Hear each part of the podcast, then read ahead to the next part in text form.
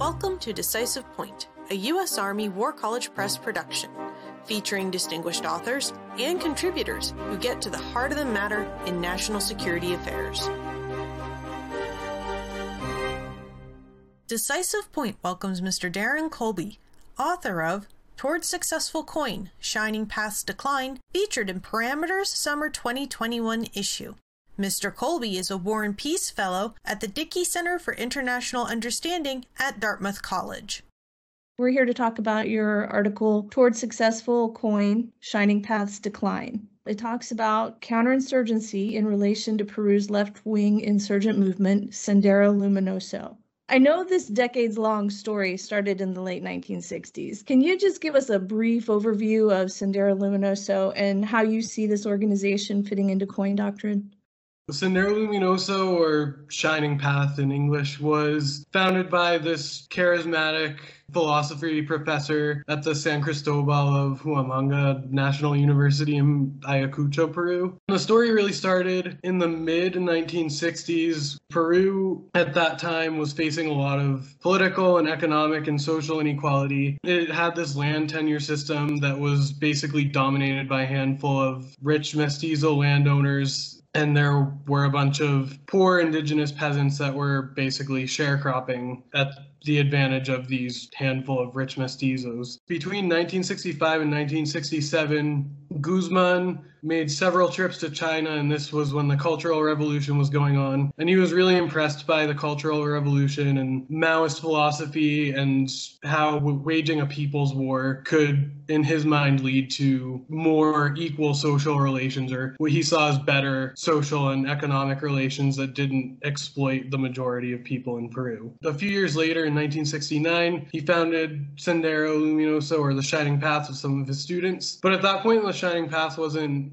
this full blown violent insurgent movement. It was kind of like a radical student union that believed in the need to wage a people's war and wanted to create a new political and social structure within Peru, but that wasn't at all a threat to the state. In the early 1970s, his movement, student union, whatever we want to call it, started to spread to other universities in Peru, and this is what became the core cadre of the Shining Path. Between 1968 and 1980, when the Shining Path kicked off its violent campaign, Peru was actually ruled by this military government, mostly led by General Juan Velasco. It was very different than a lot of other military governments in that, for one, it implemented a lot of land reforms and created agricultural cooperatives that actually helped equalize social relations and make economic arrangements less exploitative of indigenous peasants. Throughout this time, from 1968 to 1980, the military government continually implemented democratic reforms until it held elections in 1980. So it was this long drawn out democratization process. In 1980, when this government finally called elections, that was when Sendero Luminoso kicked off its rebellion against the government. And it did so by burning ballot boxes in this small village called Chuschi. At the time, the government had just transitioned from a military government, so it didn't want to deploy the military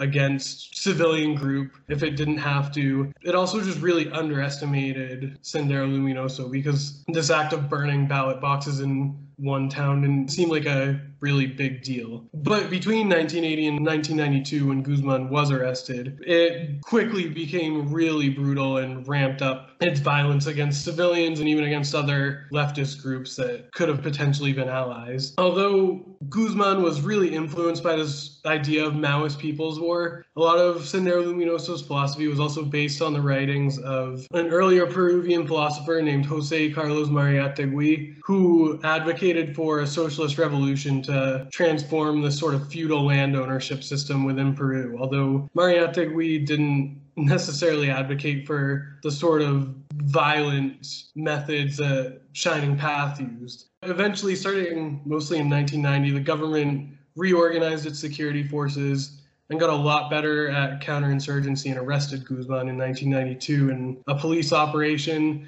After Guzman's arrest, the group really rapidly declined although it didn't totally decline, the group still actually exists today, but in a much weaker form. It engages in much more drug trafficking today than it previously did and is much less ideological than it was. And so, for the second part of the question, in terms of coin doctrine, I think the case of Sendero is a bit of a puzzle because the conventional wisdom I think dating back to the Vietnam War is that insurgencies sort of happen because there's these grievances that people have with the government, whether they be social or economic or political from having a repressive government. And these grievances lead people to form insurgencies to try to overthrow the government and, and address those grievances.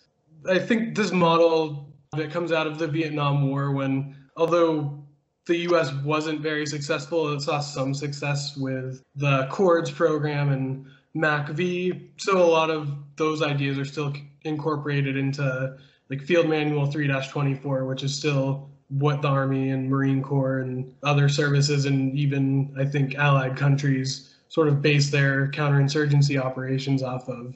But in the case of the Shining Path, it was sort of opposite. When Shining Path finally decided to kick off its campaign, Peru had kind of hit a crescendo of democratization and improving social relations and economic equality. So it is, in that regard, a bit of a puzzle for this mainstream sort of hearts and mind theory. Based on your analysis, what are the three essential elements to successful counterinsurgency?